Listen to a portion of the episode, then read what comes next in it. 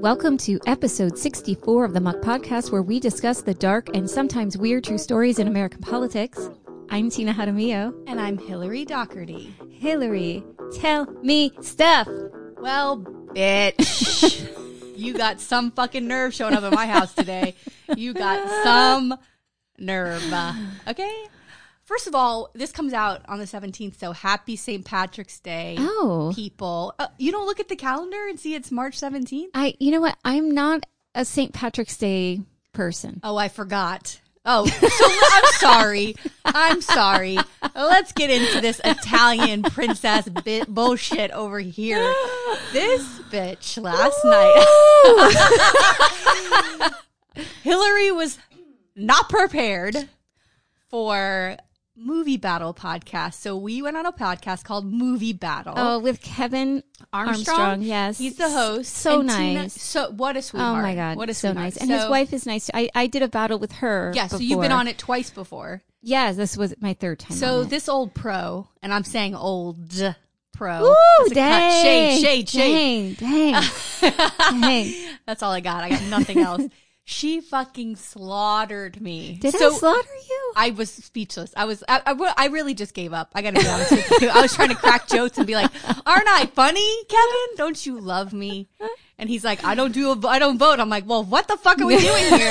what are you doing? What is your, what is the point of oh this? Oh my gosh. But so two people come on the show and they battle like which movie's better. And so Tina had been on before and she's like, Would you do you want to go on? And I was like, Sure. I'm like, and then we had to pick movies. I and you know, know. Tina's a Goodfellas fanatic. I know we should have done something maybe not like No, gangster. forget it. And then I, so then we, I was like, what about, I suggested Goodfellas and Casino because I love oh, the Oh, I don't movie remember that. I did it. I was like, what about Godfather 1 and 2? Which again would have been fucking nonsense because you would have picked oh. two and I would have been like, well, what about Oh. one? So I, I feel like I could have done either one, but I do of- love two. Yeah, I know. Hey, Listen, well, that's the thing about what happened last night. and I said this to Kevin at the end of the podcast, which go, by the way, it is going to be, I think it was pretty funny. I think We it were was, just laughing. we were just, we basically took over the podcast. And I, I don't know how many times I was like, hi, Kevin, I don't want to tell you how to do your job here, but like, cut this bitch off. What It is was she? so T- Tina, what is your final analysis of what your, why do you think a good, this shit went on for seven minutes. I was like, hello, uh, is anybody still there? And then by the I- time it was my turn, I, I was like, I don't forgot what I'm talking about. Like, what am I doing here? Oh my god, I was dying. I Yeah, was well, dying. great, You because- were, but but you, I think, are going to win because you just you're What? like you just have this. You're just Girl. lovely and funny, Well- and I, I just think that's going to cinch it. First of all, you take everything, you know, you take everything very seriously. I do. And you, I, I, he sent us, these are the questions. Yes. And, oh, by the way, I'm going to tell you something that's so fucking embarrassing, but I think it's hilarious. oh no. I don't know where my okay. This weekend has been so busy, and it's not over. We still have. We are doing a beautiful glamour shots Oh tonight, my which in our suits. No, I'm. I'm excited. I'm excited. I'm- but it's the last thing of the weekend after 10 million things that we've had to do. and then we have another 10 million things next This week. week, yeah, this like next I week. can't wait until next between like Sunday. podcasts. Yeah, between Well, like, next Sunday afternoon. yeah, my last weekend of March is like I'm disappearing. Go fuck yourself, everybody. Oh. Like goodbye. So I, but I know I need to get through all these things to get to that Yes. weekend. So fine. Yeah, we have like 50 meetings this week, and Oh then also the podcast. We're doing another pod, little muck this week, which is I'm Oh, I'm more than happy to schedule during the week for yeah for, Yeah. for somebody. Anyway, so and then another one next Sunday. oh my god, that's right. Ooh, that's gonna be a good one too. And- yeah. Ooh, so excited. um. Oh, oh, yes. So the embarrassing thing that I did. Yes. That's fine. The embarrassing thing I did was uh, I was it was in a meeting yesterday and I needed to fill out some questions to send back to him, uh, to Kevin about like my intro. I did that. I sent it back. But part of the questions were like it was basically answering questions about casino. Yeah. And okay, so it was like, "What's your favorite movie?" And I literally wrote like Star Wars. what the fuck? So like, Tina, I filled out the entire thing about fucking Star Wars. Like, what's your favorite quote? I'm like, Luke, I am your No! father. Like, bitch, I fucking filled out Star Wars. That's oh no. Which is, by the way, not even my favorite movie, but I thought it be fun to write about. So, so we're in the middle of recording my part, and he's asking questions, and I was like, in my head, I go, oh, because he literally wrote his response to my questions was, I'm just making sure, clarifying. You're doing casino, right? oh wait, you said you submitted the questions back. Yes. Oh, yes. oh, And he was like, just to clarify, you're doing casino, right? And I was oh, like, oh. I just so I don't. was He like, just yeah. sent them, and I was like, oh, I'll be ready. So then after the, po- so I realized in the middle of the podcast, I'm like, where the fuck? Like I don't smoke weed. Like, I'm not on drugs. Although my husband says coffee is drugs. I'm like, I'm maybe on coffee. I'll sell. I'll give you that much. But where the fuck was my head yesterday when I was like Star Wars, lightsabers? Well, you were probably just like, oh, my favorite movie. Like you. I don't even know what Yeah. the fuck. But he said so after we would re- we were done recording, which was again, it comes out this Wednesday. It's going to be so. I think it's going to be. If you love us and our wonderful uh, back and forth, I- you will love me listen, dragging. I'm trying to drag. T- Tina's Well, so it's good. so- I'm the bully in the schoolyard, like pulling her hair. yeah, going, it's Fuck you, bitch. It's Like so funny because she's like, stop talking. I was like, are you? control of your podcast. I'm like, are you done, Tina? Um, it's really good. I thought it was funny. Anyway, I I wish that we were on film because I would have loved to have seen Kevin's face when you were like, Yeah. tell, to get get this under control. That she's going on for so long. And by the way, I'm like, excuse me, Kevin, are you gonna get control of your podcast? He goes, no, she can go on as long as she wants. I'm like, this motherfucker's bought into this shit. What's the deal? I was duped. I was played. I was fucking dragged on this podcast to be uh, made a fool. Not true. Not true, but anyway, it comes out Wednesday. It's just, it's. I can't wait. It's gonna be. A, either, I'm well, dying The about the funniest Star thing Wars. was, I know, I know. So two things, two more things about movie battle. First, at the end of, of so so at afterwards, I sent him a message. I was like, oh, by the way, I just realized I fucking answered all these questions about Star Wars. I'm an asshole. Like I'm a fool. Like I have no idea wh- where my head was yesterday. I don't even, I have no excuse for this. And he's like, oh, it's fine. I'm like, oh, whatever. The second thing is that when we were done recording, we were talking to him still, and he goes, well, this has been like the best episode ever or something. And he's like, this has been so much fun. He's like, he goes, usually I edit, but if I, I'm either going to take everything out or I'm going to take nothing out. And I was like, holy shit, Uh-oh. he wants to dumpster. It's like a Yeah. dumpster fire, this whole entire fucking podcast. It was, and I had like, I don't want to give you the conclusion, but I basically am like, all right, fuck it. Yes, Goodfellas is the best movie. It's the best movie. Fuck off. But you Like, know what's it. funny that he has said that that happens. I think a lot on the show, like after people talk, Yeah. and that he said his wife did it. Listen, before. I went into this knowing Goodfellas is a better movie. I think it's a. It's it was a, just fun. It was fun. But I, that's a I, majority opinion for yeah, sure. and I, being the little English nerd that I Ooh, am, I'm honey. like, oh, I'll analyze every bit of something. And did she ever? this bitch is like that scene where they go Paulie Walnuts and this person's eyeball and that person's she's in the fucking late rain out. And you know, I don't. If you're a fan of this podcast, you know Tina and I. I don't know. I think I've told you before and made you aware of it, but you do this thing where you your whole sound of your tone of your voice it is- switches when you talk about Italian and then something changes. D- d- d- There's a there's a something happens where you change the way you sound when you talk. I, don't- I, think it just happens. Yeah. It, you know, happens to with that was happening last night. That was happening last night. You you can hear when you're like and da da da da da and da, da. you're going on and on. I was like, oh my god, she's fucking in Goodfellas. She's I'm in in- that I'm in the movie. right now. Like she's Um, riding with these motherfuckers yes. stabbing people. oh my god, It happens with my my Pittsburgh accent too. The other day, um, I said something. My husband was like, "What? What?" He's like, "What? What did you just say?" And I said, "What?" And um, because I I worked really hard. Mm. I worked really hard in How old were you when seventh and eighth here? grade. Oh, you moved here in seventh. Yes. Yeah. In So, yeah, seventh and eighth it. grade, um, to because people made fun of me Oh god. with like just the just the way I spoke, and Oh. so I so then it, I think when I just like kind of relax, or if I'm around people from Pittsburgh, like it just I don't know, it just, you just start yes. you fall back into of it. Of course. But I remember practicing Mm. saying because uh, I used to like guess, you do like guess like that, and going this this. Well, you know, it's this, funny because since we started this podcast, like our friends who have listened to it, like even in the beginning, would say, "What a beautiful voice you have." And remember, even Alfredo offered for you Oh, to be the, for the- the voice of voice, God. the voice of God for one of our events because you have such a and and also my friend Chelsea who listens. Hey, Chelsea, roller skating queen. Ooh. She uh she was she listens to the podcast and she was like, Tina's voice is so calming, and I was like, yeah, that's because she's talking about the craziest shit, and I my and I explode. So she's like, everything's gonna be okay, and I'm like, no, the world's on fire, the world's burning. oh my god. Anyway, go listen to Movie Yes. Battle. Thank you, Kevin, for having us on. He's a subscriber too, which is like Oh, the best. So, um, I also wanted to mention that little muck came out on Friday the 12th. Excuse me, Representative Val Demings, who is going to go ride motorcycles with us. Oh, Bye. my God. See you- oh, well, Tina will be in a sidecar. I'm going to be in a sidecar. I will be going, riding motorcycles with Val. How incredible was that conversation? I mean, Oh. and it was short. And I have to tell you, like, when, so no, if- but I it was perfect. I like, listened to it and I felt like I it it felt it didn't feel short. Yeah. And to be honest, like to just like pull the curtain back a little bit, but uh, so we were supposed to, we were scheduled to talk to her at six o'clock. We got a call from one of her uh, Her- aides. at it was her chief of staff. chief of staff at six who was like, listen, she's between votes right now on the floor. And we're We like, and first of all, I'm like, oh my God, that's the fucking coolest thing I've ever heard. Like, Yeah. I want to give that excuse one day. I'm sorry, I'm between votes right now. yeah, But imagine. um, we didn't know when she was going to call back, but we were prepared to wait yeah, we yeah we were like, and Well, then well, and then the And then phone within rang, minutes, and it was Washington D.C. and I was like, yeah, it was amazing. She called like within exciting. minutes. It- yeah, so and then she got on and was able to to give us some time between votes, which is just incredible and like super.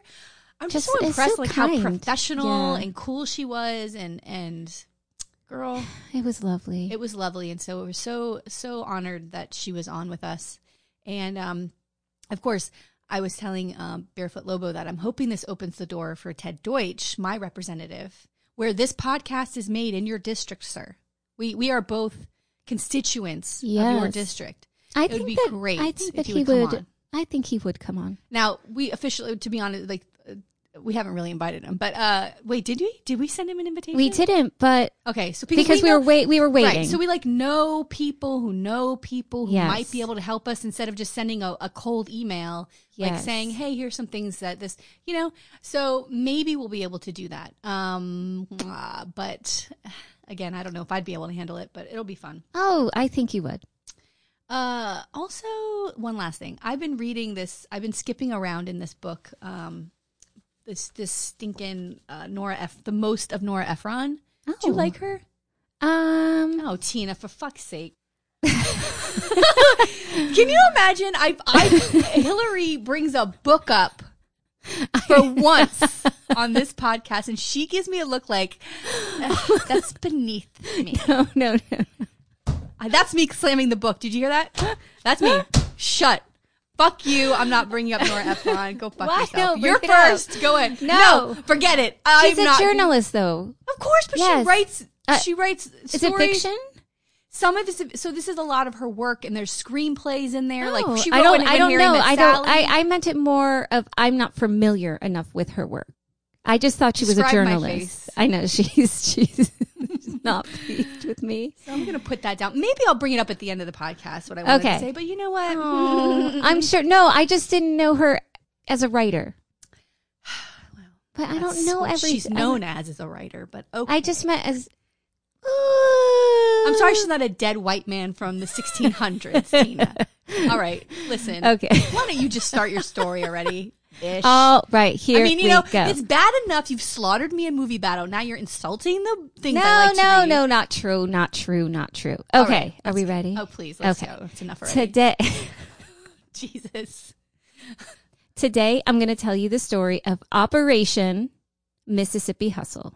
Ooh, I love that. The It name like is so good. Yes. So, Commissioner of the Mississippi Department of Corrections, Chris Epps, and school board president and former Mississippi State House Representative Hmm. Cecil McCrory served the state of Mississippi for many years in their respective roles. But when the FBI uncovers a long history of bribery, Mm. these two hustlers find themselves bargaining for their lives. Oh, boy, here we go. So, our story takes place in Mississippi, and I don't know, Mississippi, it's just deep south, right? Like Andrew Jack, like Jackson, Mississippi, named after Andrew Mm. Yeah, Jackson. Yeah. I mean, should they change that? Yes. Right? I mean, Without a doubt. And I got to tell you, I've started uh, episodes about Andrew Jackson, and it is just like, I, I honestly, if you ever wanted to like split that, like we should do Oh, one episode. oh, we because There's should. just stuff There's that so you can't much. take out, and he's just he was. Honestly, I feel like monster material. Like oh, he's just- horrific, it's horrific. unfucking believable. so that's just what I think about when I think, Mm-hmm. and I'm sure there's amazing, wonderful parts of Mississippi and other things, but I, it's just steeped in sort of Yeah. that. So there are many, many, many people involved in the scandal, but I'm going to focus just on Epps and McCrory. So, starting with Christopher Epps, he had a 32 years experience in Mississippi's criminal justice system. And for 12 of those 32 years, he served in an appointed position as commissioner of the Mississippi Department of Corrections, and they just refer to it as MDOC. Mm-hmm. He got his start in the prison system when MDOC reached out to Epps. And at the time, he was a science and a math teacher. And they asked him if he wanted to work in the prison system. And I couldn't figure out like why they called him. And he, in this article uh, by Tina Treckner of Governing, he mentioned that he had applied, I believe it was to like the University of Mississippi. There was something maybe that was connected that way through the Department of Corrections So weird. whatever it was, they call him up and, you know, um, ask him to do this. And he came from a long line of educators, and he explained that in that 2010 interview. And he also talked about getting that call and saying, Hey, no, I don't want to do this. I just got this job teaching. And they're like, Come on, do it, do it. And so he takes a shift. So he's t- doing like a night shift. And then as a teacher, you know, you're up early. So he's teaching uh, early. Weird. And then he why? would- Yeah. Why? But then he started moving up to different positions and he just shifts entirely into Leaves teaching. leaves teaching. Okay. And so he ended up becoming the country's youngest deputy superintendent. And then he eventually made it to that commissioner uh, position. And that is over all of the state's Wow. Department of Corrections, right? Like it's the whole state system that he's in charge of. And he was also in 2010 elected president of the American Correctional Association. So, Wow. Yeah, so he's really successful. And some things that he did in his role, and this is according to People Pill, he reduced the use of solitary confinement, he reduced prison population with early releases for nonviolent offenders, hmm. and he set up halfway houses for returning citizens. Jesus. So he had done a lot of stuff. Yeah. Great guy. This is awesome. Yes. So now let's move on to our other major player. I'll talk about him and then I'll kind of go into where things go awry for the two of them. Okay. So, like Epps, Cecil McCrory had this long career as a public servant as well. And he has an interesting trajectory that I do not think could happen today. Uh, according to Emily Le Coz's article in the Clarion Ledger, McCrory served as a justice court judge with only a high school education. Wait. Wait a minute. Mississippi. Yeah, yeah. What the fuck? Yeah. How is that even a thing? I don't know. Like I was trying to find like how this happened and could not find any information, but he just like really got himself involved. The same thing, like working and these different jobs and lands this job as a justice court judge. I was like, what? How? how? No, that's Four years after that, though, after he was a judge, he was elected to the state legislature for two terms. And then, according to Le Coz's reporting, while in office, uh, McCrory sat on and then chaired the Joint Legislative Committee on Performance Evaluation and Expenditure Review.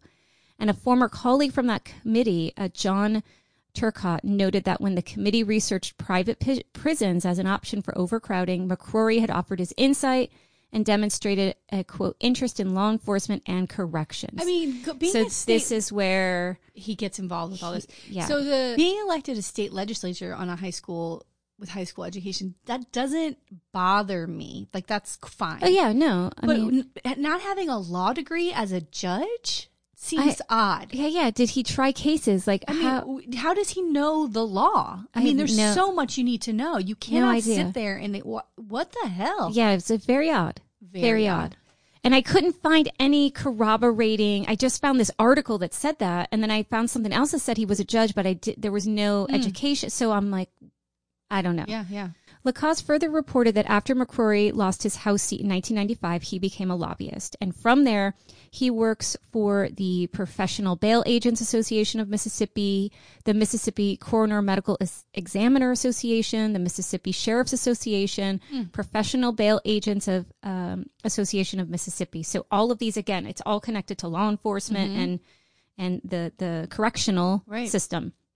And the article reveals that McCrory also started um, all of these different businesses. It was, you know, just listing these different businesses that he was starting. Mm. So that's kind of all happening around the same time. So, how are these two connected? Mm-hmm. So, according to R.L. Nave of the Jackson Free Press, essentially Epps, who is the commissioner of the MDOC, mm-hmm.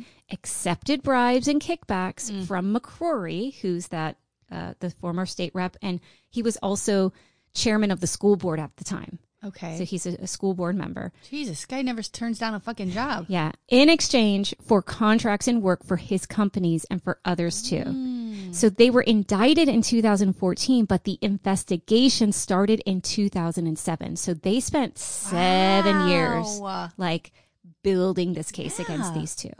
So the major incident. Mm. Way back in 2007, McCrory started a business. So remember, I said he was starting all those businesses. One of them was called GT Enterprises.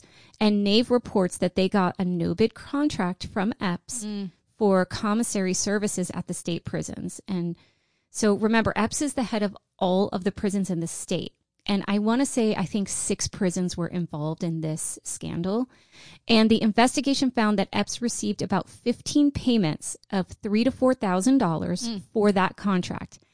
And the other thing that was a little weird is then McCrory sold GT Enterprises for someone else. So he so GT Enterprises gets all these contracts and then he's able to sell GT Enterprises, right? Hmm. And he makes all this money off of GT Enterprises Wow. off of the sale.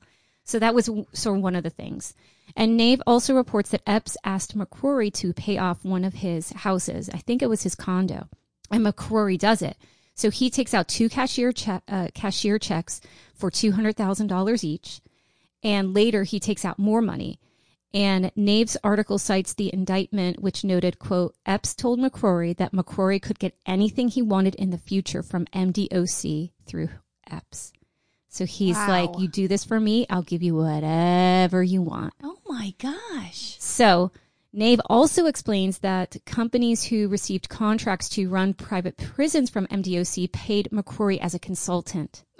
so he got him these like this. consultant gigs, All- right? Every one of these scumbags is a consultant. It's Right. unfucking believable. It's just like one hand washes the other Oh in these hustles. God. You know what I mean? Yes. It's just the state of Mississippi also around this time starts making contracts with private prison management companies to build and operate prisons. And so that's a lot of money.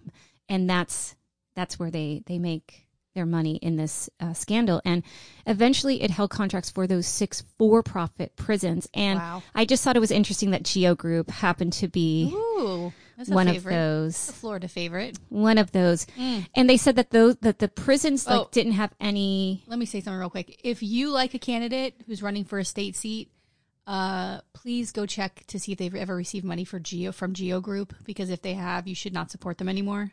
Right or any of these private Right. for-profit But prisons Geo Group is a big one in South Florida. So please, oh my god please, i didn't please, realize that they were in mississippi Oh my god, forget it. I, I really didn't i thought it Yeah. Mm. was just like a state thing so for the rest of this i'm going to be referring to the uh, actual like the fbi indictment Okay. and there's a link to that in our show notes. In addition for paying off Epps' mortgage, McCrory was making these secret payments. And when Epps took that cash, so this is like what he, so you can't just take bundles full of cash and mm-hmm. throw them in your bank account because Right. that's going to start tipping people off. So he illegally structured the deposits to avoid the taxes. So if you deposit over $10,000 in a bank account, the bank has you fill out a special tax form. But say you deposit $990, $900.99, like you don't have to fill out that form. Yes. And there's, um, so basically he made several of these under 10 grand Wow. deposits to hide what he was doing. And don't kill me. There is a Sopranos connection. I Oh, don't know if you remember with I was- Carmela. Yes, I was going to say this reminds me. Yes, yes, and the She guy's stole the- like- didn't she steal it from the duck feeder? The Yeah, duck she feed stole like the 40k, and the Yeah. guy's like, "Oh wow, it's, it's so funny that it's a nine thousand nine hundred, and she's like, "Oh wow, Yeah, don't know anything about yeah." that. so she, yeah, she knows what's Miss, going on. Miss Innocent.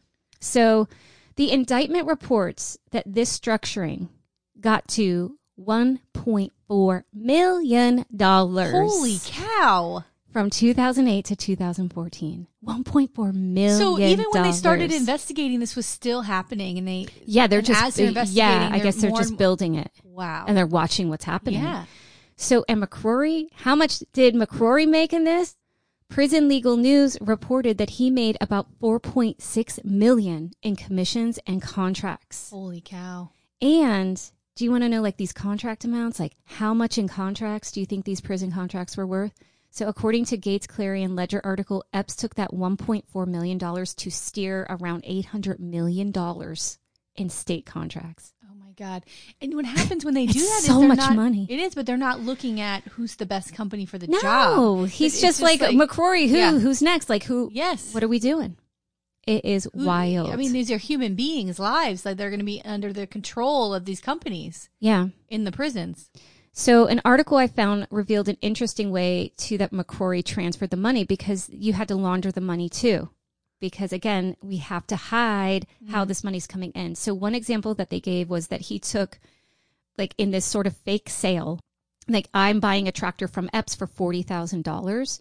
Then he would wire the money back to Epps. And then they have this transaction that isn't a real transaction to show, like, I took money from you but I'm not taking money from you and then I'm wiring you back this money that's for this it, it's like it's too confusing. I don't even know how to begin also, how know, to but launder also, like, money. even if you're doing all these wire transfers and everything, um, it's isn't be it a lot of tra- transfers between two people who kind of, you know, it, it does it doesn't make any sense. yeah. Well, I know. they're I red know. flags. Yeah, yeah. I guess if you start looking, Yes, yes. So how do things go down? So how do they always go down? The uh, the feds start recording meetings. they start watching and Mm. yes, staking out these yes. guys, and they just gather more and more evidence until they strike.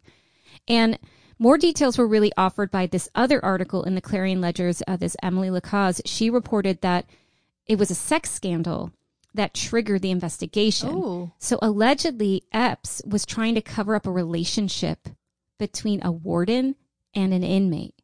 And Lee County Sheriff Greg Wagoner, he blew the whistle on it all because basically Epps t- says to the sheriff, this case between the warden and the inmate closed. And the sheriff's like, uh, how are you closing this case? There hasn't been an investigation. Like, what's going on? And he ends up calling the U.S. attorney, John Dowdy. John Dowdy then contacts the FBI. They start looking into that case. They start seeing all this other stuff.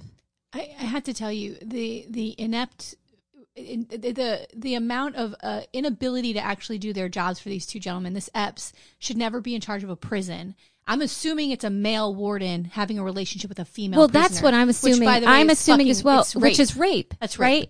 You and cannot have a relationship. right, and so instead of protecting the prisoner, Right, he's he's out for him, himself, and he's like, I, I don't need But any this is heat. somebody who should have never been involved or in charge No, of any but- fucking jail. But here he is for twenty something years more. It's it's wild. incredible. wild. So then you, have, then you have to the think, kind of but then you have to think lives. how many other things are covered up. Th- So- That, fu- but Tina, that's the cut. That's the fucking scandal for me. Yeah. I mean, people steal money like th- these. I mean, it's not Yeah. a harmless crime, but it's fucking harmless. This is that's a fucking scandal. That Yes, that yes. covering And up covering a rape that, and a, yes. oh Oh, well, there's- there's other stuff. It's so fucked. It's messed up. So the charges, there was a 49 count indictment over eight charges. So Hmm. count one, honest services, wire fraud, conspiracy with um, a potential 20 years and $250,000 fine. Counts two to 13 were bribery for Epps only, and that carried 10 years at $250,000 fine. Counts 14 to 22, bribery, McCrory only, carrying 10 years at $250,000. Count 23, money laundering conspiracy, 20 years at $500,000. Counts 24 to 27, honest services wire fraud with 20 years at $250,000 fine. Counts 28 through 41, illegal structuring of financial transactions, five years at $250,000 fine. Counts 42 to 43, money laundering, 20 years at $500,000 fine. Damn. And then counts 44 through 49, filing false tax returns, which could uh, be up to three years at a $100,000 fine. At first, they both pled not guilty. but then, shit. but then they took plea deals. And, but Mississippi Today did note that McCrory claimed to have had ineffective counsel and wanted to change his plea back to not guilty and go to trial, but he was denied that. So first he's like, I'm going to plead guilty and they make a deal. They spill everything. Mm. And then he's like, no, my, my counsel, it was ineffective. I want to go to trial now. And they're like, no, you, you, no, like we can't switch it mid, you know, Yeah. mid game or whatever the, the phrase is. Courthouse News reported that the government also at that time of the indictment seized Epps's bank accounts, condo, house, and two Mercedes Benz. And according to WTOK, the sentencing. In 2017, McCrory was sentenced to eight and a half years in prison. He had to forfeit $1.7 million. Jesus Christ. And he had to pay $200,000 in fines. And according to Jimmy Gates of the Clarion Ledger, Epps was sentenced to 19.7 years in prison, $100,000 in fines, and he had to forfeit his home and $2 million in assets. Wow. So, according to the FBI report, then acting U.S. Attorney Harold Brittain had this to say quote, The abuse of power and position by public officials has plagued our state for many years. Our tolerance for public corruption is zero. We will hold accountable under the law everyone who bears the responsibility of public service and sells the trust that has been bestowed upon them. We will not tolerate such fraud and abuses by public officials that have cost our citizens so dearly. The Clarion Ledger cited Judge Henry Wingate's words at Epps's sentencing. This is not a simple crime. This is the largest graft operation in the state of Mississippi. Damn. Definitely the largest I have seen. Mr. Epps betrayed the state of Mississippi. Mm. And then Epps's statement, as reported by Jimmy Gates of the Clarion Ledger, reads, quote, It comes back to greed. I made some stupid mistakes I will regret for the rest of my life. I hope this won't overshadow the 27 years of good things I have done. Fuck off. I can't say enough how sorry I am. I have tried to make it right by working tirelessly with the government. oh God. So, the aftermath both men resigned when the indictments came out, and the governor at the time, Phil Bryant, ordered that all contracts involved in this hype be canceled and put back out to bid. So he just was like, Good. "We're canceling all these Yes, contracts, honey. and we're going to try to make it right." So Yeah. I thought that was at least a good thing Yes. that started coming out of it. And then some points of interest. I just have a few. So Emily Le Coz reported in the Clarion Ledger. So this is this is like a personal incident from McCrory's life, but it was interesting. So in 2000, McCrory's daughter was killed uh, at 19 No. by a drunk driver. Fuck. So the man who was driving uh, was driving for a trucking company, and that man was sentenced to prison. And they collected $3.3 million from the trucking company in 2009 for the loss. And I mean, that does not begin to cover the loss of a child. Like nothing will ever cover that, right? But he got this huge settlement. You know, you, you, this is before he sort of gets involved in this heist. Like you have this settlement. Your family went through a tragedy. Why would you put your wife and your son through something else? You know what I mean? Like what? Uh, like your family's been through enough. Like now you're gonna run them through this whole media circus, and I, I don't know. I hear you. I that's a good point, but we're talking about there's no logical Greed. There's, It's there's greed. and there's no logical thinking happening. And also, when people start doing this, they think they're not going to get caught.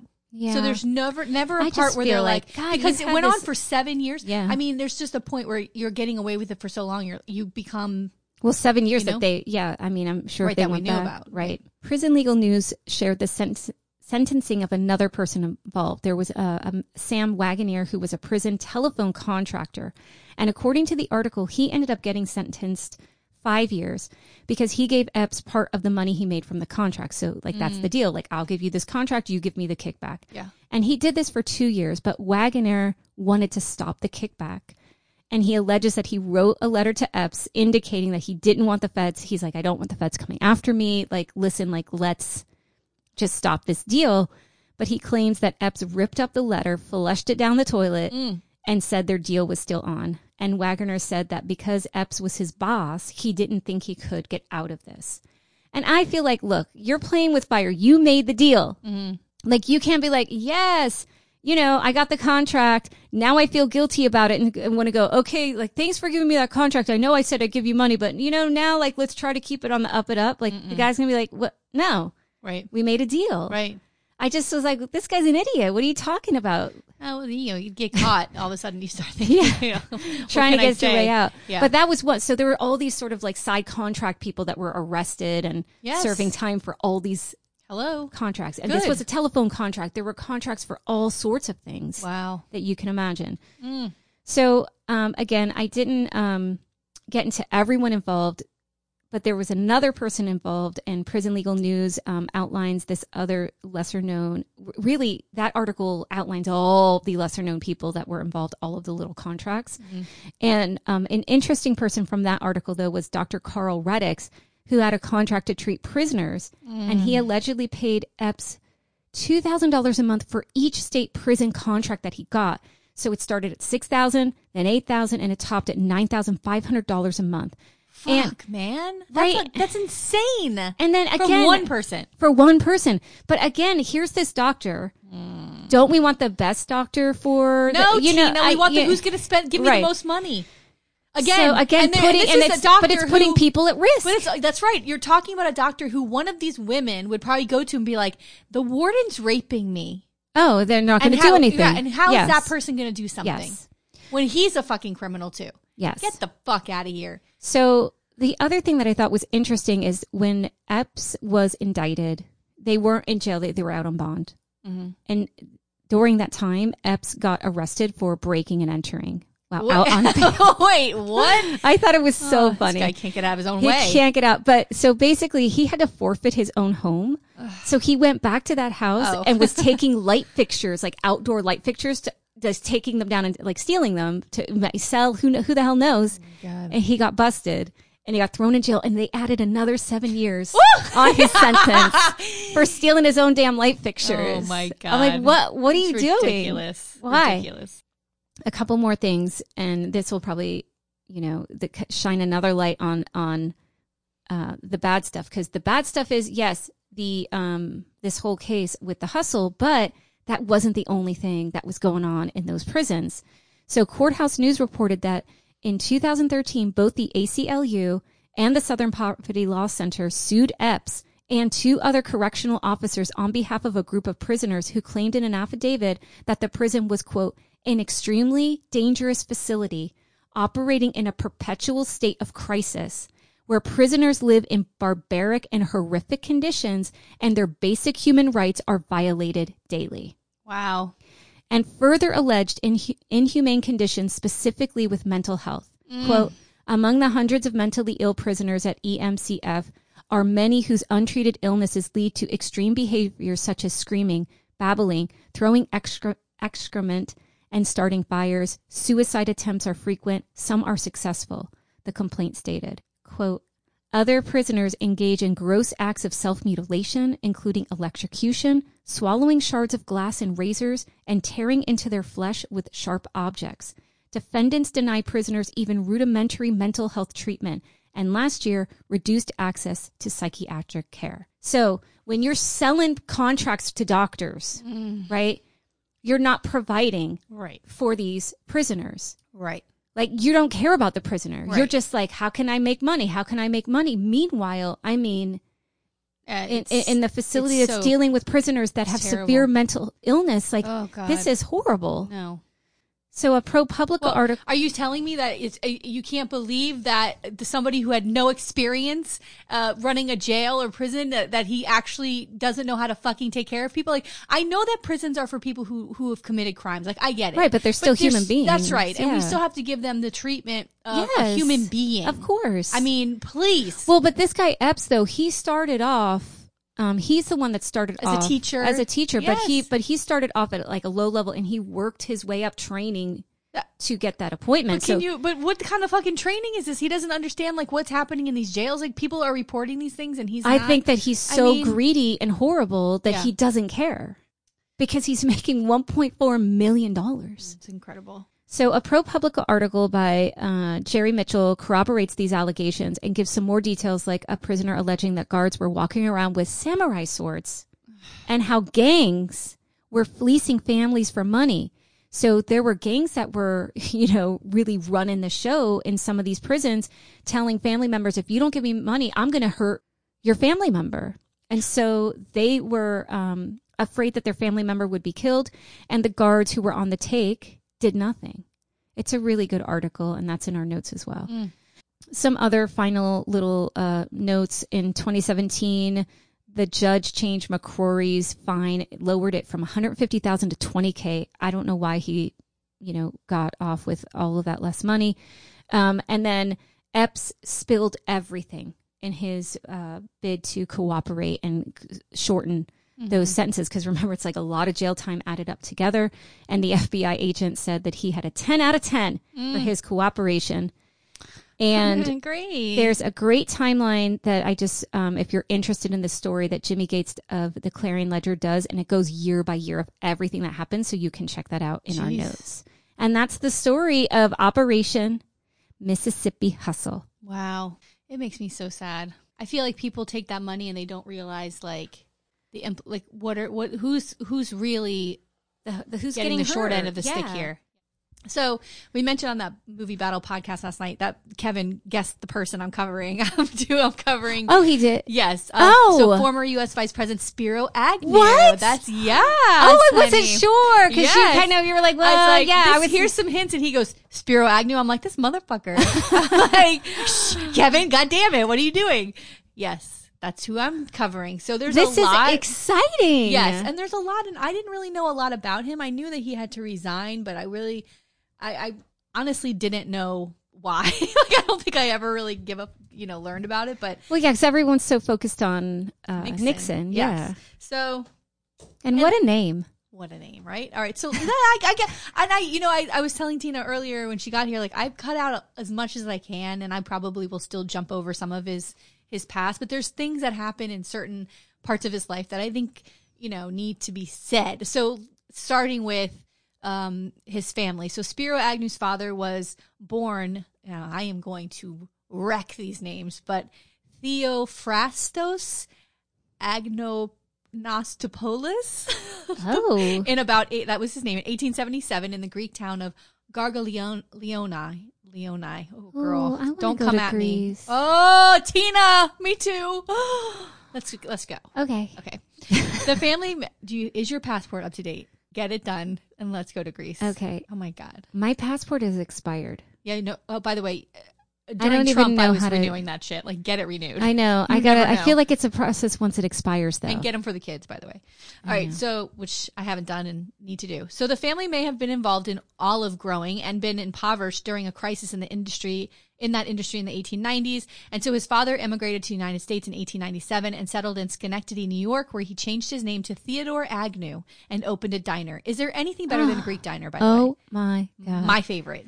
I had a my friend whose family. I mean, she she spoke Greek.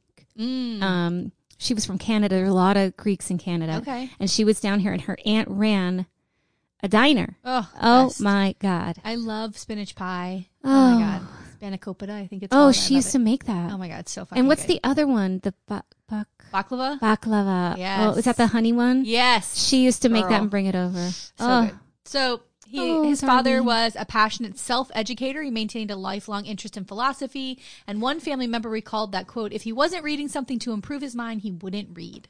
Wow. I love this guy. Uh, around 1908, he moved to Baltimore, where he purchased a restaurant, and he this is where he met his um, a guy who was a meat inspector. His name was William Pollard, and the two of them became friends. And Pollard and his wife Margaret were regular customers at the restaurant. And after Pollard died in April 1917. Agnew and Margaret Pollard began a courtship, in which led to their marriage in December of 1917. So their son, Spiro, was born 11 months later on November 9th, uh, 1918. I like that little story That's very about cute. these two. I know. Um, so during the early 1920s, the Agnews prospered, but the period of affluence ended with the crash of 1929 and the restaurant closed.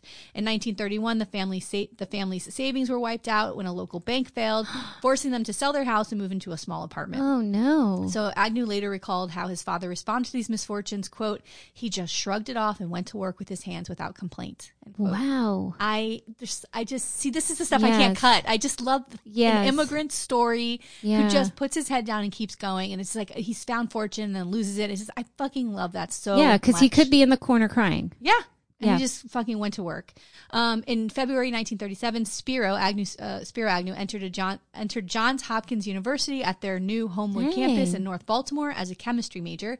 After a few months, he found the pressure of the academic work increasingly stressful and was distracted by the family's continuing financial problems and worries um, about the uh, international situation, which war seemed likely. Right, so we're Yeah. approaching war. In 1939, he decided that his future uh, lay in law rather than chemistry. And so he left Johns Hopkins and began night classes at the University of Baltimore School of Law.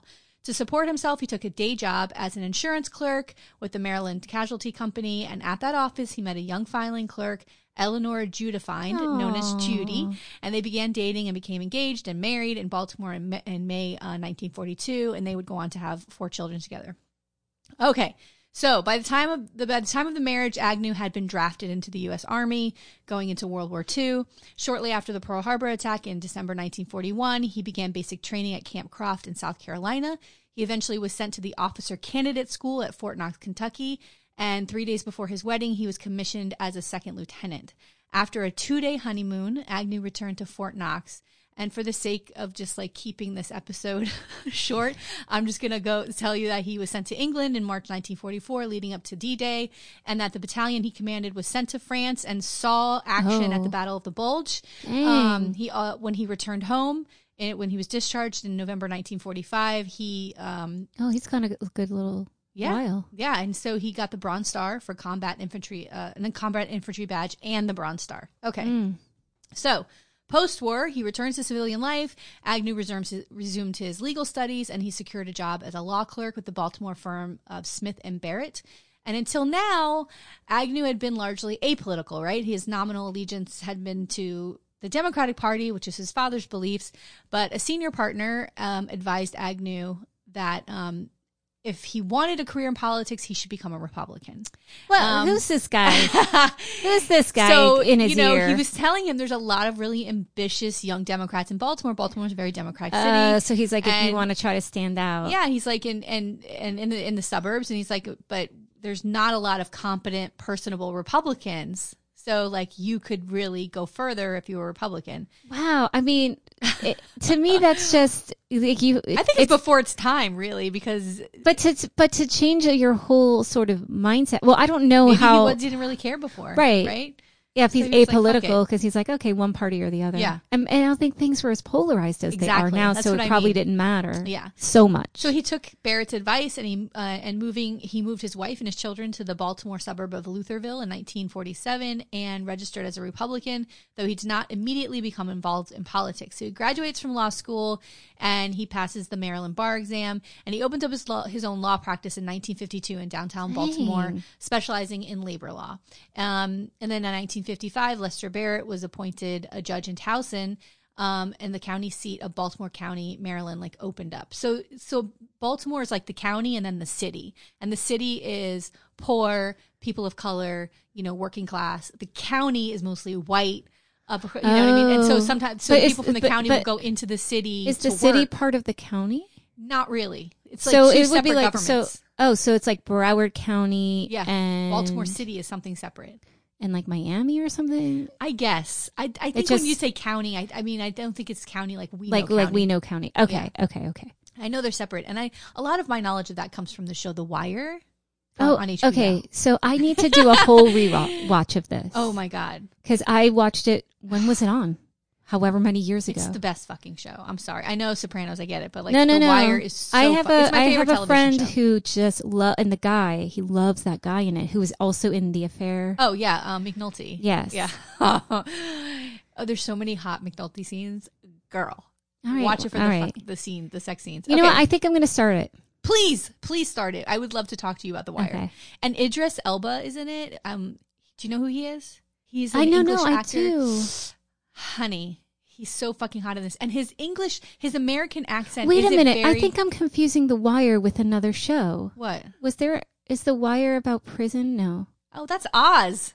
Oh, then I've never seen The Wire. Girl, what the fuck? You have to watch No, I've never seen it. Ah, Okay, so I'm going to watch it. I'm going to watch it. please, it is so. You're going to love it. Yeah, no, I've It's never like everything we love talking about: education, journalism, school, like drugs. Uh, What- it's like, but what is it about? Is it like So a police drama? It's all about Baltimore. It all takes place in the city of Baltimore, but every season kind of focuses on a different aspect of like where the city's failing or where's what's a. So the first season is about you get to know all these characters. It's like the police versus the drug dealers, but it's also the kids that are working for the drug dealers. It's so fucking good. And then the second season is about the docks and how the docks are like closing and and but you Oh. still have some of the you have the same characters from the first season. But is it like a police show? Yeah, no. yeah, yeah, yeah, yeah, yeah, yeah. Okay. It's all from the point of view of the police, but also from you know you fall in love with all of these characters, especially like um, Omar Little, who's this incredibly uh, just like heartwarming, like uh, gay, you know, gangster drug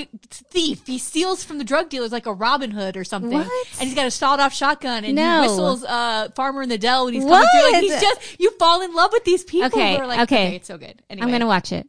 All right. Sorry. Segue, Sorry. segue. Yeah. Moving back, moving Cut back. that and I'm going to put it up as a please listen to Wire. Everybody should. I don't know why anybody would not do that for me. Okay. So Spiro um, moved his family to Towson um, because he wants to like find a way to get in, right? So he starts serving as a president of the local schools PTA. He joins the Kiwanis. You know, he gets Oh. really involved in like community activities so that he can Run. be So- in the, you know, people start showing up to events. You're like, oh, this guy's going to run for office. And like, Yeah. that's what he started to do. But he was apolitical and just decided, I want this career in politics. Yeah, Or- yeah. Okay. Yeah, that's like, you know, that's why he took that advice to run it to be a Yeah. Republican, you know? So his first bid for political office was in 1956 when he sought to be a Republican candidate for the Baltimore County Council. He was turned down by local party leaders, but nevertheless campaigned vigorously for the Republican ticket. So, you know, he's the leaders are like, we don't know who you are. Yes. Same old, same old, same thing happens here. He was turned, okay, so the election resulted in an un- unexpected Republican majority on the council. And in recognition for his party work, Agnew was appointed for a one year term uh, f- to the county zoning board of appeals at a salary of $3,600 per year. Oh, so, he got a like, board we're- position. Yes, we, see know, we know what this is. All right Yeah. um, this the the quasi judicial post provided an important supplement to his legal practice, and Agnew welcomed the prestige connected with this appointment. And in April 1958, he was reappointed to the board for a full three year term and became its chairman. In the November 1960 elections, Agnew decided to seek election to the county circuit court against the local tradition that sitting judges seeking reelection were not opposed.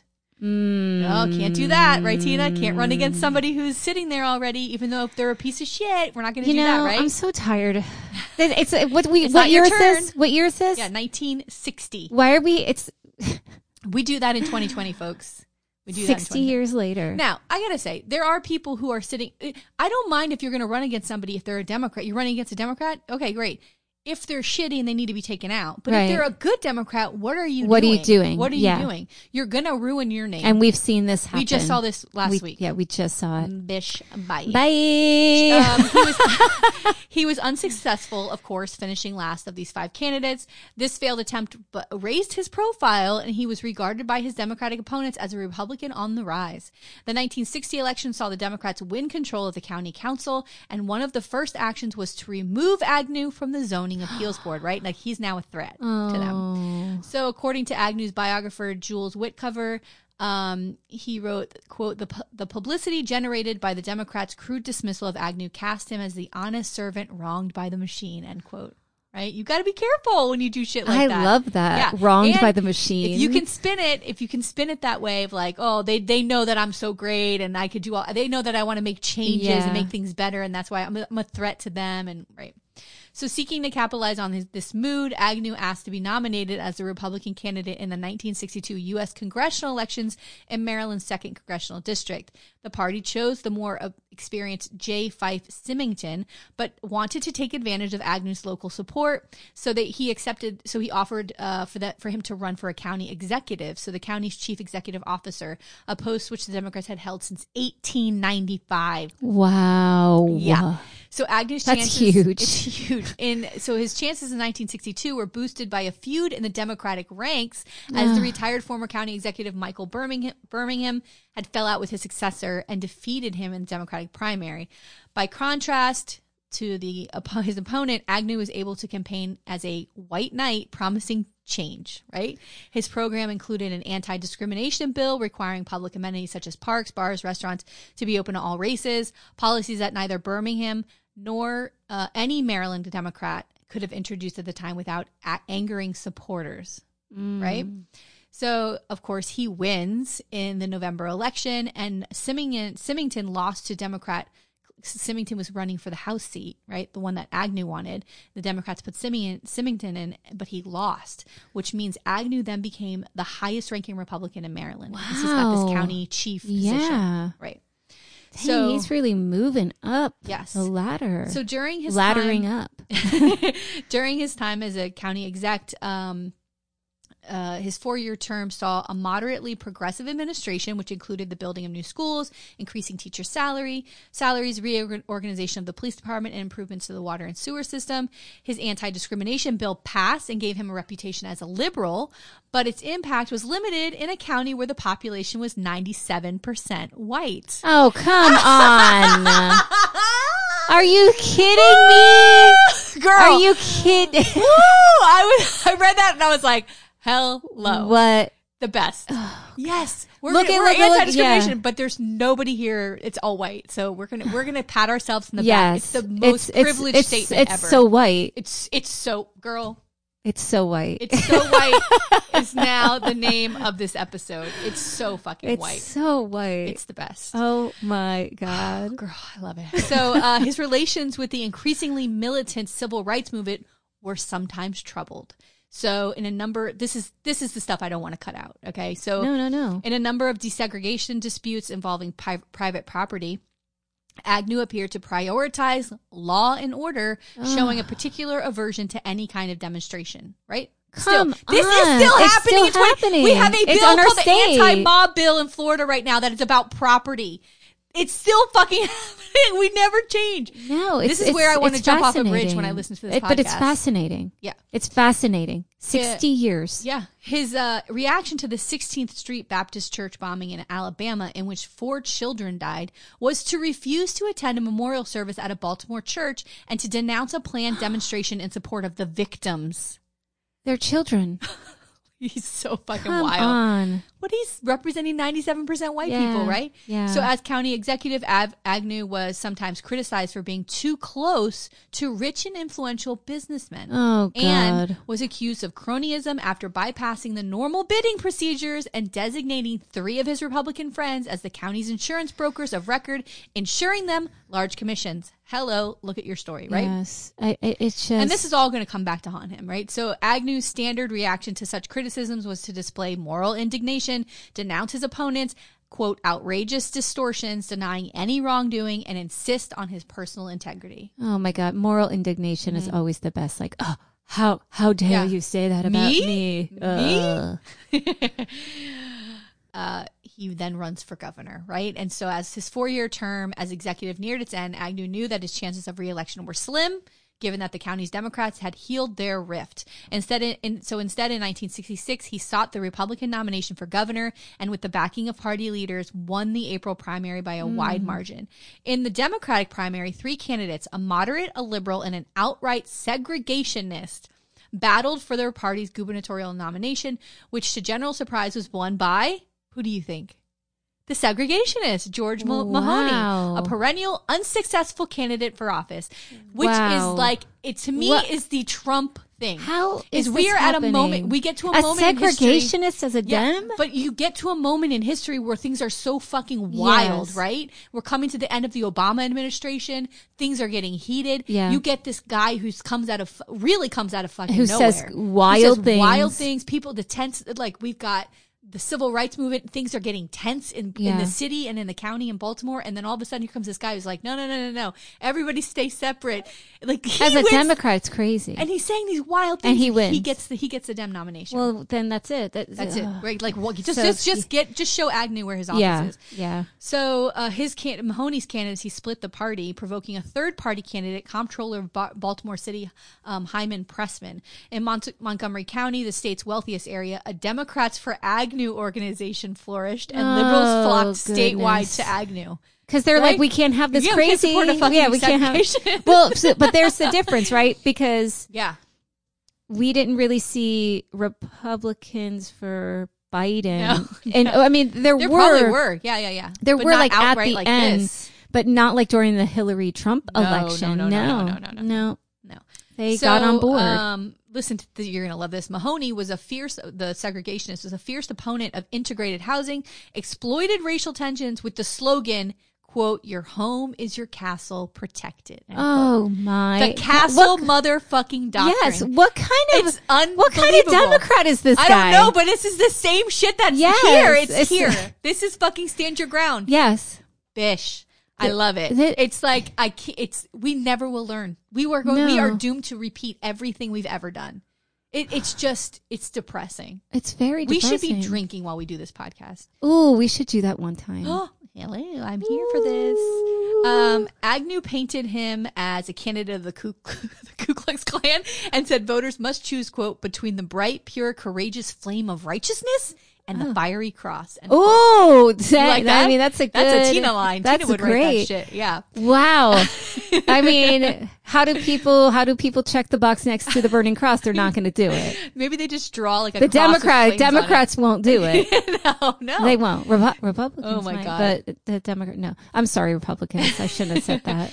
I in the November in the November election, Agnew helped by uh, helped by seventy percent of the black vote beat Mahoney by four hundred fifty five thousand votes. After the campaign, it emerged that Agnew had failed to report three alleged attempts to bribe him that had been made on behalf of the slot machine industry, involving sums of twenty thousand, seventy five thousand, and two hundred thousand dollars.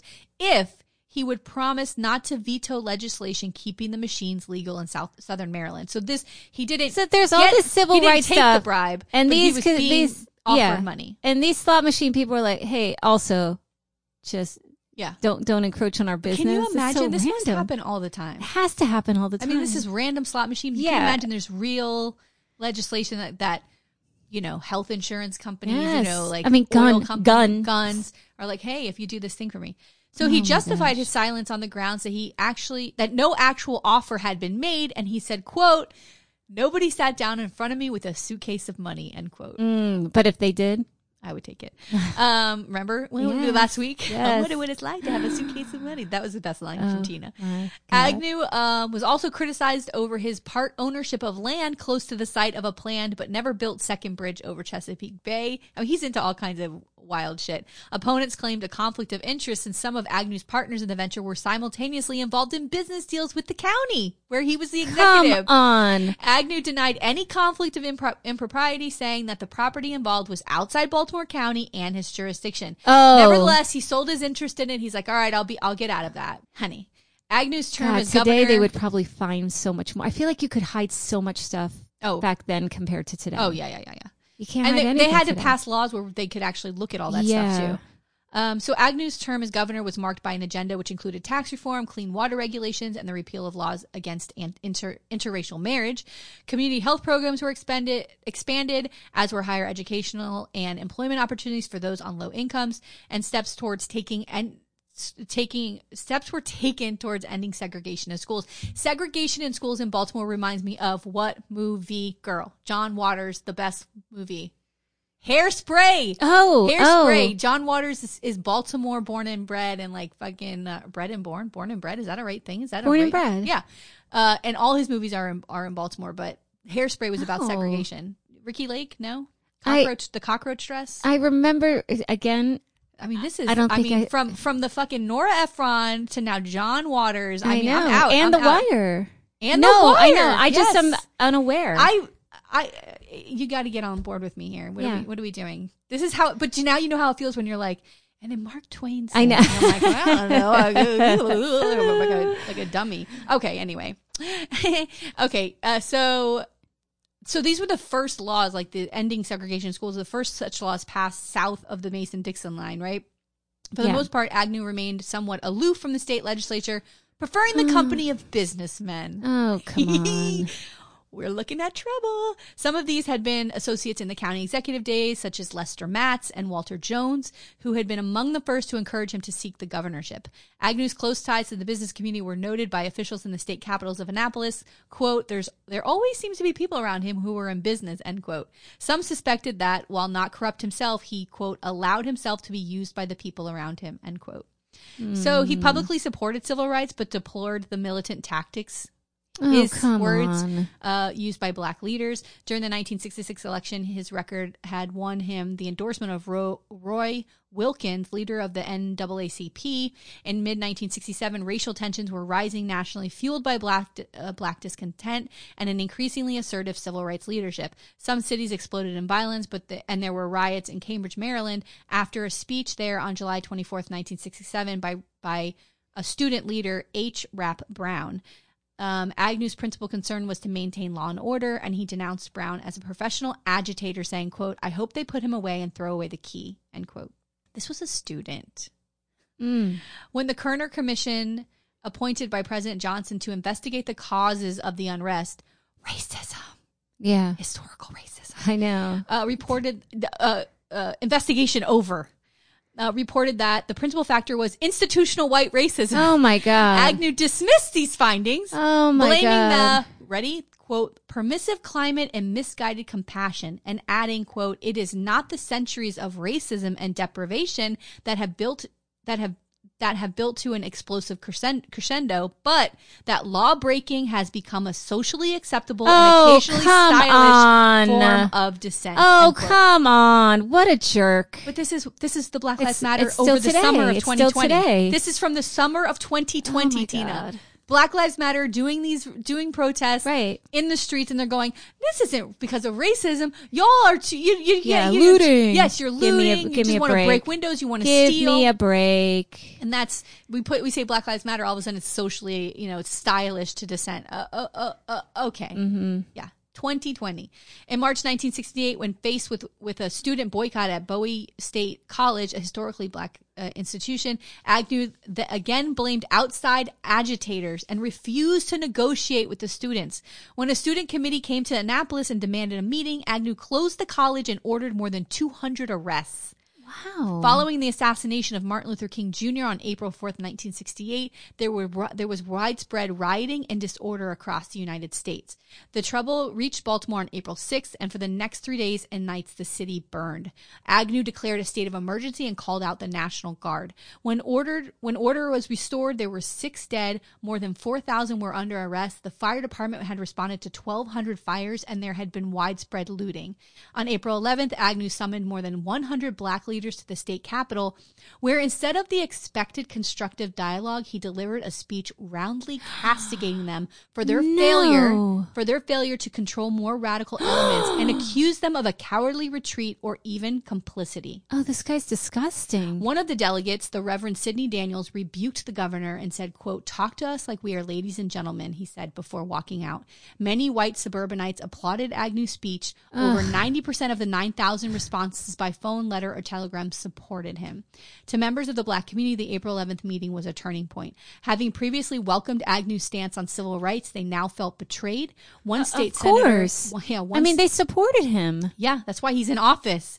One state senator observing, uh, quote, said, quote, he has sold us out. He thinks like George Wallace. He talks like George Wallace. End quote. Ooh, Okay. ooh. So let's Wow. get into, uh, this is, so this is all the stuff that's happening. You see who this kind of, who, who this guy is, right? Yes. So, uh, Nixon has, is going to be the Republican nominee for the presidency in 1968. And at the convention, um, uh, which was in Miami, by the way, I believe my mother was protesting outside that No! convention. Yes, I, I would are have you- to ask her, but I, I'm 99% sure she was down oh there. my god. Yeah. I love this. I know. Um, but he was discussing running mates, right? We're at the convention. We're going to make a, we're going to make an announcement. Um, and among them were Ronald Reagan, the conservative governor of California, and the more liberal mayor of New York City, John Lindsay.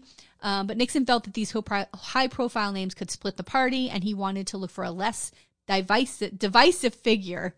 Uh, he did not indicate a preferred choice, but, but Agnew's name was, was not raised at the stage. So like, or it was not raised at the stage of like discussing. Right. Agnew was intending to go to the convention with his Maryland delegation as a favorite son. You know, everybody loves him in the Republican Party. Please. Uh, but he had been uncommitted to any of the candidates uh, who were running.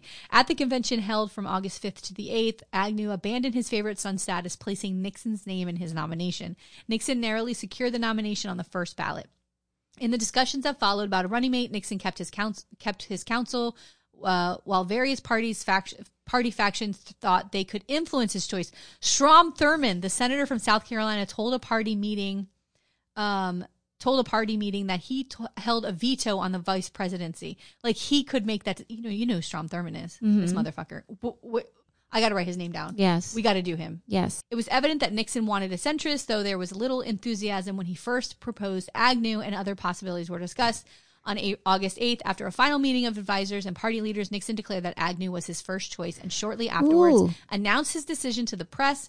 Delegates formally nominated Agnew for the vice presidency later that day before adjourning. In his acceptance speech, Ag- speech Agnew told the convention he had, quote, a deep sense of in- the improbability of this moment, end quote. Oh, uh, this guy. I know. Oh, so humble. Um, Agnew was yet was not yet a national figure, and a widespread reaction to the nomination was Spiro who? Right? In Atlanta, three pedestrians gave their reaction to the name when inter- interviewed on television. And someone wrote, someone said, it sounds like some kind of a disease. and someone said, is it a kind of egg? And then um, somebody else said, he's a Greek that owns a shipbuilding firm. Like there were just all these fucking people making up shit when asked, like, who's, what is Spiro Agnew? I thought that was kind of funny. that is funny. Um, so Go back home and ask people in his home state what they yeah, think. yeah. That's what they should do. Hello. That's what they should have done. Yeah. So in 1968, this 68, the Nixon Agnew ticket faced two principal opponents: the Democrats at the convention, at a convention marred by violent demonstrations. I don't even remember that. Like it was like the war. Yeah, everyone was freaking out. Um, they had violent demonstrations. They had nominated Vice President Hu- Hubert Humphrey and Maine Senator Edmund Muskie as their standard bearers. The segregationist former governor of Alabama, George Wallace, ran as a third party candidate and was expected to do well in the Deep South. Nixon, mindful of these of the restrictions he had labored under as Eisenhower's running mate in 1952 and 56, was determined to give Agnew a much freer reign and to make it clear his running mate had his support. So Agnew could use uh, could also usefully play as an attack dog role as Nixon had in 1952. So initially, an Agnew played the centrist, pointing to his civil rights record in Maryland. Oh, my, how dare he? How Yes. dare the 97%? How Yeah. dare he? Yeah, oh, the blacks. I'm After the and all that dissent's happening in his state? Yeah, and he's what spinning. a spinning. liar. At the as the campaign Oh developed, my God. As the campaign developed, he quickly adopted a more belligerent approach with strong law and order rhetoric, a style which alarmed the party's northern liberals but played well in the South. John Mitchell, Nixon's campaign manager, was impressed. Some other party leaders less so. Senator Thruston Morton described Agnew, Agnew as a quote asshole. Got that right, motherfucker. That is hilarious. Throughout September, Agnew was in the news. End quote. Throughout September, Agnew was in the news generally as a result of what one reporter called his quote offensive and sometimes dangerous banality end quote. He used the derogatory term Polak to describe Polish Americans, hmm. referred to a Japanese American reporter as quote the fat Jap. And appeared to dismiss poor socioeconomic conditions by stating that, quote, if you've seen one slum, you've seen them all, end quote Oh my God. a lot of articles I that mean, I read offens- talked him, offensive, described offensive. him as Trump before Trump. That's what a lot of articles talked about. With just he would It just say sounds like wanted. it. It sounds like it. He sounds like just a bloviated, Yeah. gross. Yeah. Ugh. So he attacked Humphrey as soft on communism, um, which was you know was a Oh, big thing at the time. And Agnew was mocked by his Democratic opponent opponents. A Humphrey commercial displayed the message "quote Agnew for vice president" end quote against the soundtrack of prolonged hysterical laughing What? that denigrated uh, or dege- degenerated into a painful cough before a final message that said "quote This would be funny if it weren't so serious." End quote. oh my god. What kind of ad is that? I that? don't know, but I love it. I love it. God, that we should find old. Yes. campaign ads and I- put 'em on I'll our it website on or YouTube and I'll put it in my notes. Okay, I'll, I'll try to find it. So Agnew's comments outraged many, but Nixon did not rein him in. Such right wing po- populism had a strong appeal in the southern states and was an effective counter to Wallace. In late October, you know, use it to your advantage. In late October, Agnew survived an expose in the New York Times that questioned his financial dealings in Maryland, with Hmm. Nixon Nixon denouncing the paper for quote the lowest kind of gutter politics end quote. Come In- on. In the election on November 5th, the Republicans were victorious. They with a narrow popular vote, uh, 500,000 out of a total 773 million votes cast. The Electoral College result was more device, decisive. Nixon 301, Humphrey 191, and Wallace 46. So I could talk about his ve- his pres- vice presidency and get into like what he, but it didn't land very, you Yeah. know. Uh, be- so let's just get into what took this guy down. So in 1972, George Beale, the U.S. Attorney for the District of Maryland, opened an investigation of corruption in Baltimore County involving public officials, architects, engineering firms, and paving contractors. Oh. Beale's target was the current political leadership in Baltimore County. They were, uh, or Baltimore. That's how people in Baltimore say it. Baltimore. Oh, yeah? I, yeah. Baltimore? Bal- Baltimore. Um, there were rumors that Agnew might be involved, which Beale initially discounted. Agnew had not been a county executive since December 1966, so any wrongdoing poten- potentially committed while he held that office could not be prosecuted because the statute of limitations had expired, right? So he's statute of like- limitations. He's like, maybe, because, you know, there's a lot of county positions Mm-hmm. or city, whatever. You sit there, like it's a, be- you know, you know, New Orleans, like something's happening. But this guy's long out of that. He's Yeah, the no, no, vice no. president of the United Yeah. States. He hasn't been a county executive for years. Okay. So as part of the investigation, Lester Matz, engineering firm, who's one of Spiro Agnew's old buddies, um, was served with a subpoena for documents, and through his counsel, he sought immunity in exchange for cooperation in that investigation. Matz had so immediately he's a fucking stool pigeon, right? I'll, he, I love these guys who, as soon as you catch them, they're like, "I'll talk, I'll talk." Right, right, right. so that's what he did. Matz had been kicking back to Agnew five percent of the value of contracts received through his influence. First county contracts during his term in Towson, and subsequently state contracts while Agnew was governor. How how long is the statute? Of, uh, I don't understand statute. Well, I I mean, don't I, understand what a this. Like- statute of limitation is, Yeah. but it's just interesting me to me. Like, we can't. We know that you committed this crime, Right. but But they so when they find this out, they're shocked because they thought maybe he took money as a county person, but, But not as a governor. But not as a governor. So investigative reporters and Democratic operatives had pursued rumors that Agnew had been corrupt during his years in, as a Maryland official, but they had not been able to sub- substantiate them. So now we're you know now they're like, how do we prove it? yeah. So in 1973, Agnew heard of the investigation and had Attorney General Richard Kleinde- Kleindeniston. I'm sorry, he had him contact Beale. right. And the vice president's personal attorney, George White, visited Beale, who stated that Agnew and Beale's like, listen, he's not under investigation. And the prosecutors would do their best to protect Agnew's name. Like, like we don't have, like, they really did at that point had no evidence that, like, that he had. Wow, but look things. at them. Like, look at him trying to strong yeah, arm this but he's guy. sending the yeah. fucking. Oh my god, could you? That would be scary. Like you open your door. Like, Yes. uh, uh oh. yeah, and he's like everybody, and Matz or uh, Beale's like everybody calm down, but in the back of his head he must be like, what the fuck is going on? Well, Something- then I would. He he's probably like, I got to dig d- Yes, deeper there's something because really something's going Yeah. on. So in June, Matz Lester Matz attorney disclosed to Beale that his client could show that Agnew not only had been corrupt, but that payments to him continued into his vice presidency.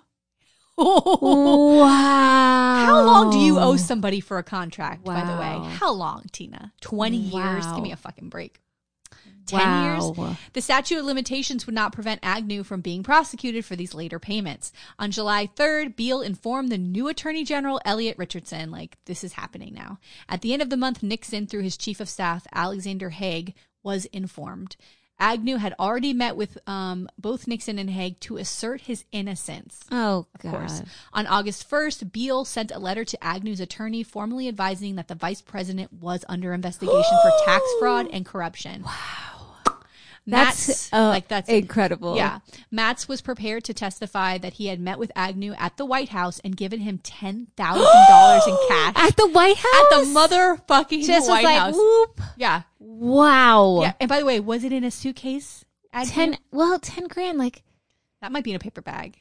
yeah. Yeah. Or like I, I don't know. Someone with a lot of money. Can you show us? Yes, what does that look like?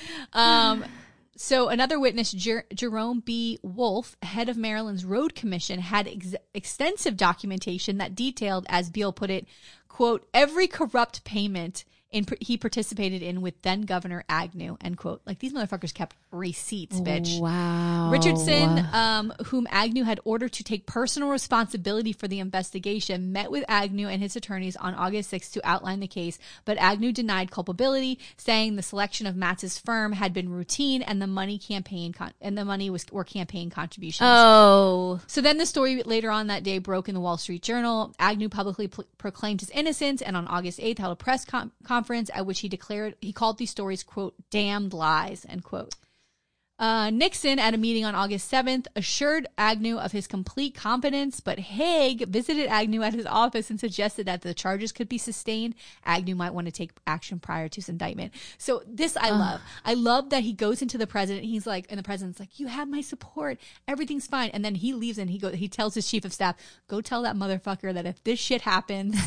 He needs to get the fuck out of office. Like, he's not gonna. This is not gonna happen to me. Like Yeah. whatever. Although Meanwhile, yeah. So right. So by this time, by this time, the Watergate investigation that would lead to Nixon's resignation was well advanced, and for the next two months, fresh revelations in each scandal were almost daily hitting the newspapers. Wow. About the president and the vice president. Wow. Ah, girl, who did you just vote Wow. for? Who did you motherfuckers just elect? Oh my Wow. god, I fucking love it. So under incre- I would have loved to have lived during that Yeah, time too, just where to the whole see it time you're happen. screaming, you're screaming the whole like, time. wow. Oh my god. So under increasing pressure to resign, Agnew took the position that a sitting vice president could not be indicted. Oh, and here met- we go. He met with Speaker of the House Carl Albert on September 25th, asking for an investigation. He cited a president, a precedent. Uh, an 1826 House investigation of Vice President John Calhoun, who is alleged to have taken improper payments while a cabinet member. Add him to the fucking list, by the way. I know. Albert Jeez. was second in line to the presidency under Agnew because he was Speaker of the House. He responded that it would be improper for the House to act in this matter before the courts. Like, this is already being Yeah. investigated. We can't get into this. So Agnew filed a motion to block any indictment on the grounds that he had been prejudiced um, by improper leaks from the Justice Department and tried to rally public opinion, giving a speech before a friendly audience in Los Angeles, asserting his innocence and attacking the prosecution. Does that not sound familiar? Oh, Let's go after Comey. God. Let's go after um Yeah. uh what's this guy? You know who I'm talking about. Robert Mueller. Mueller. Yes, Mueller. Let's go after Mueller. Let's go after Comey. Let's let's let's call their record and who they are into question Right. to get the heat off of me. That's exactly who's guy. This oh, the Justice Department. This is wild. Yeah, it's the same. It's the same It's incredible. story. So, nevertheless, Agnew entered into negotiations for a plea bargain on the condition that he would not serve jail time. So now he's like, well, Oh. the gig oh. is up, motherfucker. He wrote in his memoirs that he had entered the plea bargain because he was worn out from the extended crisis Oh, come to protect on. his family, wah wah, and because he feared he could not get a fair trial. He made his decision on October 5th, and plea negotiations took place over the following days. On October 9th, Agnew visited Nixon at the White House and informed the president of his impending resignation. On October 10th, 1973, Spiro Agnew appeared before the federal court in Baltimore and pleaded no contest to one felony charge, tax evasion, for, for the year of 1967. Richardson agreed that there would be no further prosecution of Agnew and released a 40 page summary of evidence. Such trash. Agnew was fined ten thousand dollars and placed on three years unsupervised pro- uh, probation. Unsupervised. At the same time, So what's the point? I know. At the same time, Agnew submitted a formal letter of resignation to the Secretary of State, Henry Kissinger, and sent a letter to Nixon stating he was resigning in the best interest of the nation. Nixon responded with a letter concurring that the resignation was necessary to avoid a lengthy period of division and uncertainty and applauding Please, Agnew this guy. excuse me, uh, let me, let me finish this, and applauding Agnew for his patriotism and dedication to the welfare of the United States. Oh. Can we please get a letter that's like, uh, yeah, you, You fucking suck. thief Goodbye. motherfucker. Get the fuck out. And who the hell's Nixon to even Woo! be writing a letter? honey. like you know he's got the his shit's coming down too, I right? know. So a he's little- probably like, "Well, I'm just gonna make myself look really good. I'm gonna write this Yeah. letter. Maybe people will. Yeah, yeah. Maybe they- Maybe this will save me. If I forgive him, they'll forgive me. right. They'll So- write something nice about me if I write Nixon. something nice about him. Poor Nixon. Poor guy. I mean, at least he got to meet Elvis. Yeah. all of this. so after his resignation, Nixon reached out to the Republican leaders in the House for a replacement. I, I kind of love that this whole thing went down with Gerald Ford. So according to the New York Times, Nixon, uh, quote, sought advice from senior congressional leaders about a replacement and the House Speaker Carl Albert recalled saying, quote, we gave Nixon no choice but Ford. So Ford at the time, Gerald Ford was the House Minority Leader for the Republicans, and Ford agreed to the nomination, telling his wife that the vice presidency would be, quote, a nice conclusion to my career, end quote. oh, He had no idea what was about to happen Poor him, right? guy. That's the saddest thing I've ever heard. and kind of crazy. So Ford Oh, was be so great. Yeah, Meanwhile, yeah, he's about to take it all, baby. Yeah. So Ford was nominated to take Agnew's position on October 12th, and the, for the first time, the vice presidential vacancy provision of the 25th Amendment had been implemented. The United States Senate voted 92 to 3 to confirm Ford on November 27th. On December 3rd, 1973, the House confirmed Ford by a vote of 387 to 35. After the confirmation vote in the House, Ford took the oath of office as vice president of the United States. And of course, when Nixon resigns on August 9th, 1974, I mean, it's Ford automatically assumes the presidency. months later. and this became this made him the only person to become the nation's chief executive without having been previously voted into either the president, presidential or vice presidential office by the electoral college. I'm. It's, incredible. Fucking nuts. he must have been like, what, what, what's Yeah. happening? yes. or could you imagine you walk into that and you know that Watergate's happening and like really having no idea. Although, don't you think they know that there's scam? They like, have to he have was some in the Senate. They were doing investigations. He must have known something. must have known something. But even to take over yes. after that and try to restore things in the country, it, it's a huge undertaking. No, they had to have a lot. He had a lot riding on that on, Yeah. on his sh- shoulders. Yeah, So that's, uh, stressful. That's Spiro Agnew. My God. And you know, I was looking at his picture, and you'll have to look at it, but he looks a lot like LBJ. Like he really, they, they look very much Oh. alike. Yeah. Uh, You know what? I fuck it. I'm gonna bring up his picture to show you Yeah, real quick. We please, can yeah, cut show this. me. Doesn't he look just like Oh, LBJ? he does. He does. I don't know if it's this definitely- picture. It's the hair. It's I the think eyes. it's the way he's holding his head too. Yeah, his eyes, his nose. He looks like he looks like LBJ, and- which made me immediately go, "Does he have BDE? Does, does Spiro Agnew have BDE?" Mm, Very good question. Haven't heard anything about it. I haven't heard anything about it. But you would have found something. Something would have come up in your Yeah. research about women affairs because with Well, BDE you know, they can't they can't stay loyal. Yeah, no, no, not for long. But you know what's funny is uh, there's going to be a memoir of the diary of Lady Bird Johnson coming out.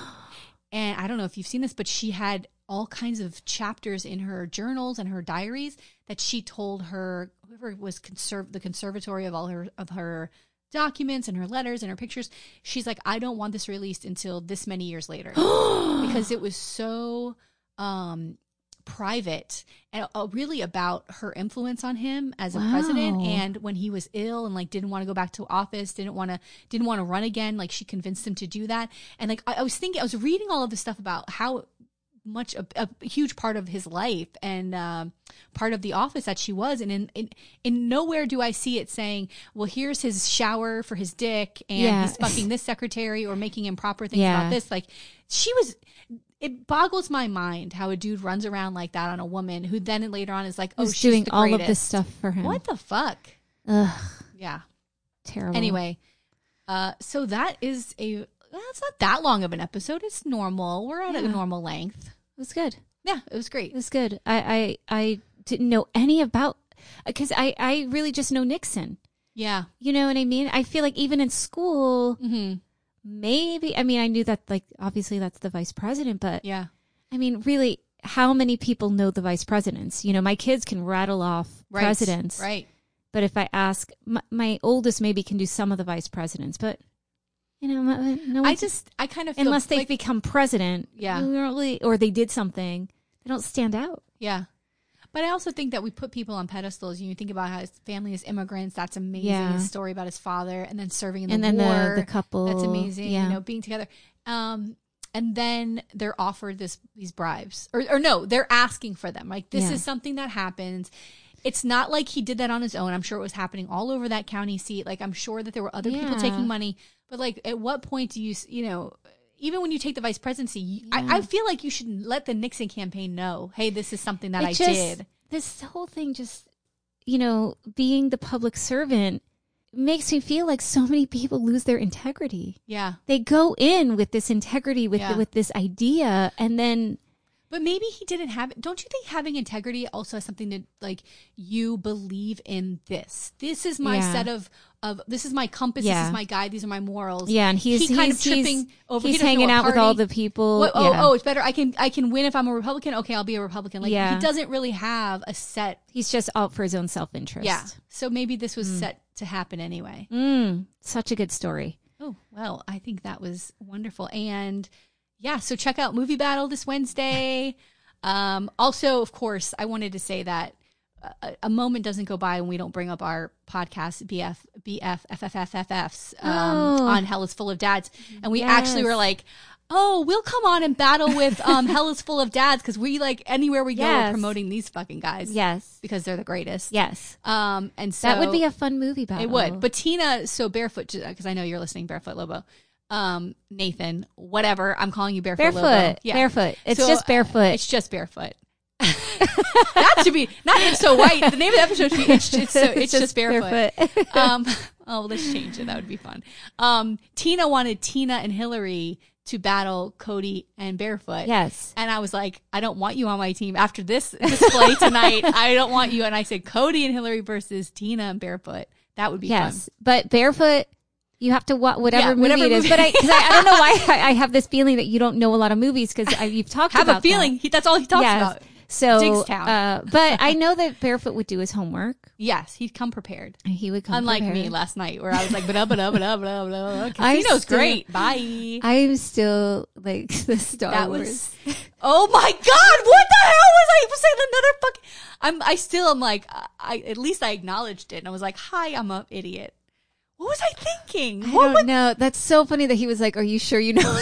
because you know why tina this is how my day was yesterday my saturday was go do a beach cleanup for two hours come back here oh, it was a, it was a uh, it was. It was a I went mess. to the. I went to an. too. I okay. So randomly, I went to an art museum for a few hours. That oh, was that's like fun. that. Listen to me, Annis. There's an Anna Sui exhibit at the Fort Lauderdale Art Museum right now. That is unfuck. You want to talk about '90s fashion? Go fucking look at that shit. It's so amazing. It's so amazing. Oh, I need to go. Uh, my day was busy too. It was there. I had something. Yeah, I ran back here to get on a meeting at 3:30 and my 10 minutes before that meeting started was filling that thing out and I think my brain was You on were just like, oh, I just want to. Yeah, I was like, "Oh, I love Star Wars."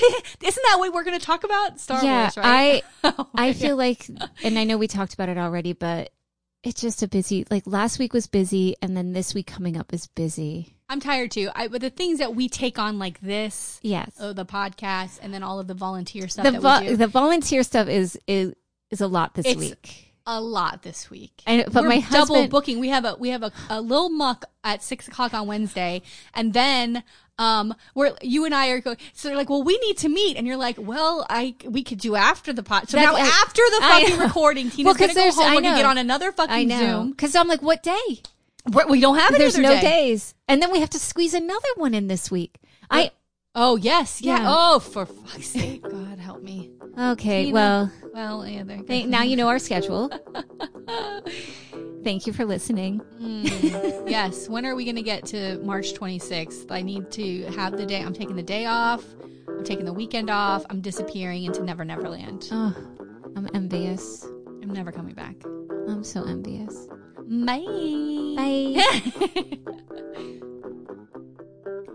If you want to see any photos or take a deeper dive into our stories, please follow the episode notes on our website, themuckpodcast.fireside.fm, and be sure to follow us on Instagram and Facebook at The Muck Podcast.